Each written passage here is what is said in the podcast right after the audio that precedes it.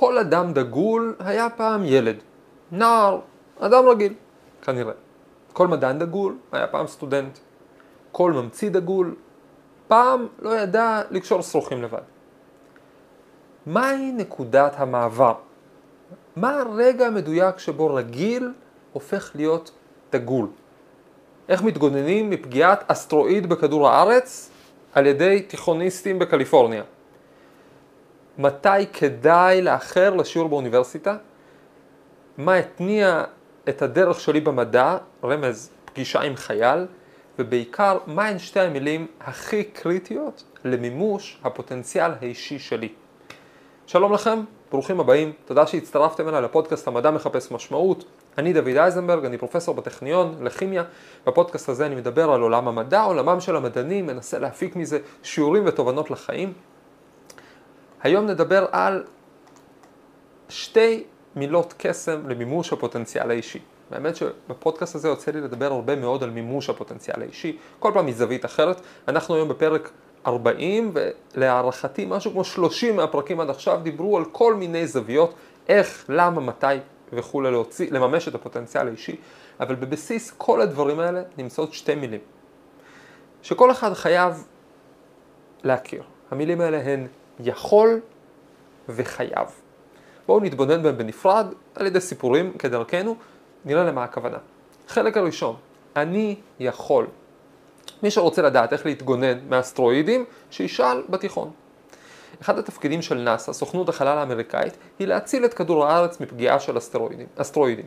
בשביל ללמוד איך לעשות את זה, הם עושים, אה, משגרים מין חלליות קטנות שהתנגשו באסטרואיד ובוחנים איך זה משפיע על התנועה שלו, לראות, מסתכלים לראות מה קורה. לפני שנה חללית כזאת בשם דארט, ראשי תיבות של Double Asteroid Redirection Test, התנגשה בכוונה באסטרואיד בשם דימורפוס, כשהוא חלף לא רחוק מאיתנו במרחק של 11 מיליון קילומטר. קודם כל, צריך להגיד, כל הכבוד לנאס"א.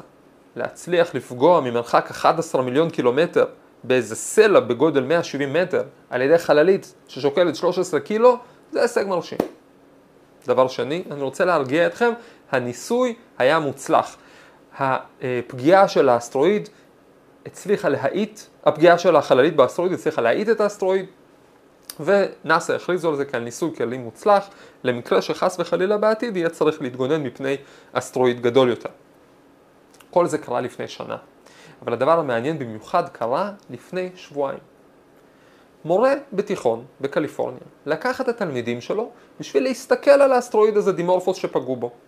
הוא הלך לטלסקופ של בית ספר, אמנם זה לא טלסקופ מדעי מפואר, משהו די קטן, אה, קוטר עדשה של 70 סנטימטר, אבל בכל זאת מספיק מדעי בשביל שיהיה אפשר לזהות איזה אסטרואיד ולבחון את קצב התנועה שלו, בעיקר קצב הסיבוב שלו סביב האסטרואיד הקצת יותר גדול שהוא מסתובב סביבו.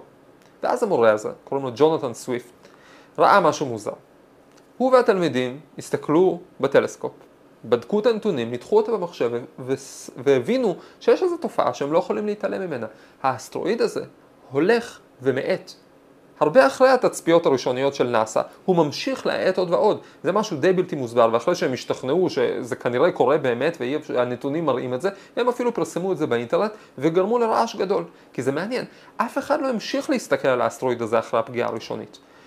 אף אחד לא חשב לבדוק את זה, לא נאס"א ולא שאר הרבה אובזרבטוריז ברחבי העולם שהסתכלו עליו בהתחלה. והנה המורה הזה והתלמידים האלה שמו לב למשהו חשוב, עדיין אגב לא מובן, לא, לא מובן למה הוא ממשיך ומאט, אבל אם נבין את זה, יכול להיות שיהיה לזה השלכות מאוד חשובות על איך אנחנו מתגוננים מפני פגיעה של אסטרואידים בעתיד, חס ושלום. עכשיו, מה אני אוהב בסיפור הזה? המורה בסדר, כל הכבוד לו, יודע את העבודה, עשה מה שצריך. העיקר בעיניי הוא התלמידים. אני חושב, מה הם חוו לאורך התהליך הזה? חבר'ה בני 17 פחות או יותר ממה שבדקתי, שהולכים לבית ספר כל יום, לומדים מה שאומרים להם, שומעים על כל מיני, כל מיני סיפורים, על כל מיני מדענים, או כל מיני מגלי ארצות. ופתאום הם מגלים שהם בעצמם מגלי ארצות, שהם עם הטלסקופ masking tape שלהם הצליחו לראות משהו שבנאסא לא שמו לב שיש לו השלכות שעכשיו כל העולם מתווכח עליו, בדקו אותו אגב וזה באמת נכון. התגלית הכי חשובה כאן היא לא ההאטה של האסטרואיד, אלא התגלית של התלמידים על עצמם, התגלית שלהם שהם גם יכולים, שהמדע שייך לכולם, שהם לא צריכים לקבל רשות לא מנאסא ולא מהאסטרונום המלכותי בשביל לעשות מדע, בשביל להבין משהו על העולם. ואני מתרגש במיוחד לשמוע על הסיפור הזה, על הרגע הזה שהיה להם, כי כל הסיפור שלי במדע התחיל הרבה בזכות רגע כזה. בזכות חייל אחד שפגשתי כשהייתי בן משהו כמו 12-13. אני לא יודע איך קוראים לחייל הזה עד היום, אבל הוא היה שומר בש"ג, ביישוב שגרתי בו. והייתי מגיע לש"ג והתיידדנו והייתי מבלה איתו שמירות. ויום אחד היה לנו שמירה ארוכה לפנינו והוא החליט לבלות אותה על ידי זה שהוא מתח אותי. הוא נתן לי משימה. הוא אמר לי, אתה מכיר את הציור הזה של הבית עם ה-X והגג למעלה שצריך לצייר בקו אחד בלי לחזור על אותו קו פעמיים ובלי להרים את העט מהדף? כן, אני יודע, אני יודע איך לצייר את זה. אה, אז הנה משימה בשבילך, הוא אמר לי. אותו ריבוע, אבל במקום גג אחד, במקום משולש אחד, ארבעה גגות. אם אתה מצייר את זה, הוא אומר לי, לפי הכללים של בקו אחד בלי להרים את היד וכולי, אני נותן לך את הכומתה שלי, את תג היחידה שלי ואת כל הסיכות שלי, כולל הסיכת סוף מסלול. תקשיבו, לילד בן 12 קשה לדמיין מוטיבציה יותר גבוהה, גם אם הוא היה מבטיח לי מיליון דולר זה לא נותן לי יותר מוטיבציה, ואני נכנסתי למשימה הזאת והתחלתי לצייר ריבועים, איקסים משולשים, שעות על גבי שעות. כל הימים הבאים הייתי מצייר אותם והייתי מגיע אליו עם תחינות לרמז ועם ציורים של כמעט וכל מיני כאלה, ולא הצלחתי. והחייל הזה לא גילה לי, והוא בסוף נסע, ומה שהוא לא גילה לי זה שלמעשה זה משהו שבלתי אפשרי לעשות. אי אפשר. זאת צורה שאי אפשר לעולם לצייר אותה בקו אחד בלי לחזור על אותו קו פעמיים. טוב, זה היה הרעיון שלו של בידור, למתוח ילדים בני 12, ומשהו במתיחה הזאת, משהו באתגר הזה נתקע בי, וסרב להשתחרר. כמה שנים לאחר מכן, כשהייתי בתיכון, בגיל 17 בערך. היה שיעור משעמם במיוחד, וישבתי וקשקשתי לי על דף. כל מיני צורות, ריבועים, איקסים משולשים. ופתאום שאלתי את עצמי, איך אותו חייל היה כל כך בטוח שאני לא אצליח? למה הוא היה מוכן לתת לי את כל הסיכות שלו, אפילו הסיכת סוף מסלול, בשביל איזה ציור? כנראה שהוא ידע שאני לא אצליח. האם יש דרך לדעת איזה צורה אפשר לצייר ואיזה צורה לעולם אי אפשר לצייר מראש, לפני שמתחילים? פתאום השאלה הזאת הכתה בי והתחלתי לצייר. עשיתי מין קטלוג כזה של צורות, אה, לקח לי כמה שיעורים משעממים ברצף, קטלוג של צורות שאפשר לצייר בשיטה הזאת, אי אפשר לצייר בשיטה הזאת, התחלתי למיין אותם, התחלתי לבחון מה החוקיות, מה משותף לאלה שאפשר, מה משותף לאלה שאי אפשר. ואני רוצה לבשר לכם שלמחרת, אחרי בערך יום אחד של עבודה, פיצחתי את זה. סופרים את מספר הצמתים שיוצאים, שיוצא מהם מספר קרניים אי זוגי, אם יש יותר משני צמתים עם מספר קרניים אי זוגי, אז אי אפשר לצייר את הצורה הזאת לעולם. זה הכלל, זה מה יש. פתרתי את זה, הרגשתי סבבה, יופי, סגרתי את הפינה הזאת בחיי. הראיתי את זה לחברים שלי, אמרו לי לחפש חברים חדשים, הראיתי את זה למורים שלי, המורה למתמטיקה אמר לי, היו מורים טובים למתמטיקה איפה שלמדתי בבויאר בירושלים, הוא אמר לי, אתה יודע, זה מוכר לי הדבר הזה, תן לי לבדוק שנייה. הוא הלך ובדק, והוא חזר אליי ואמר לי, יופי, גילית את חוק הגשרים של אוילר מ-1736. אמרתי לו, מי זה מי זה אוילר? זה לא חוק המשהו של מישהו, זה החוק שלי, חוק הבתים עם הגג שלי. הוא אומר, לא, לא, אוילר, מתמטיקאי גרמני ידוע מהמאה ה-18, הוא ניסח את חוק הגשרים, למעשה זה היה אבן דרך חשובה בתולדות המתמטיקה, זאת התיאורמה הראשונה של תורת הגרפים. אני חייב להגיד שהתגובה הראשונה שלי הייתה להתבאס. כי אני בן אדם תחרותי, ולגלות שמישהו עקף אותך ב-270 שנה, זה חתיכת הפסד צורב. אבל במחשבה שנייה התחיל ליפול לי האסימון. פתאום הבנתי שההפרש היחיד ביני לבין אוילר לצורך הבעיה הספציפית הזאת, הוא בזמן שבו נולדנו. הוא גרמני מהמאה ה-18, אני יהודי מהמאה ה-21, אבל לצורך הבעיה הזאת, שנינו לא שמענו עליה לפני שפתרנו אותה. והאסימון שזה הפיל לי, זה שגם אני יכול. האסימון הזה היה התובנה שאני לא צריך שמורה יגיד לי מה אני יכול לחקור ומה אני לא יכול לחקור, אני יכול בעצמי להרים את הראש ולהגיד מה נשאר בעולם הזה שעוד לא הבנו. אני יכול להסתכל על המציאות לבד, בדיוק כמו אוילר, אני יכול לנסות להבין אותה לבד, בדיוק כמו אוילר. כמו שהמורה מקליפורניה, לא היה צריך רשות מנאסא בשביל להסתכל סביבו ולגלות משהו חדש. מבחינתי זה היה רגע קריטי, זה היה רגע של מעבר מלהיות צרכן של ידע ללהיות יצרן של ידע. אפילו אם זה בזעיר אנפין. כמו שבשבילי זה היה רגע משמעותי, אני מנסה לעשות, לייצר רגעים כאלה בשביל הסטודנטים שלי, או לפחות לזהות אותם כשהם קורים. לפני כמה חודשים, כשלימדתי כימיה אנליטית בטכניון, שמנו לב, סטודנטים ואני, שהשעון בכיתה מאחר, וגם מאחר בקטע מוזר, כל שבוע היינו צוחקים על זה, כל פעם הייתה איזו שעה אחרת. ואמרתי לסטודנטים, תכלס די בצחוק, אה, נו, אולי יש פה איזו חוקיות.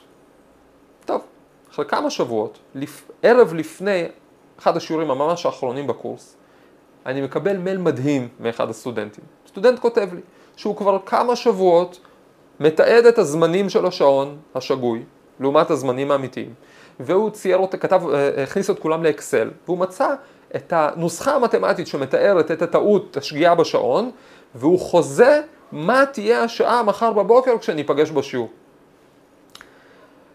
זה שהוא צדק, האמת שזה לא כל כך מרגש.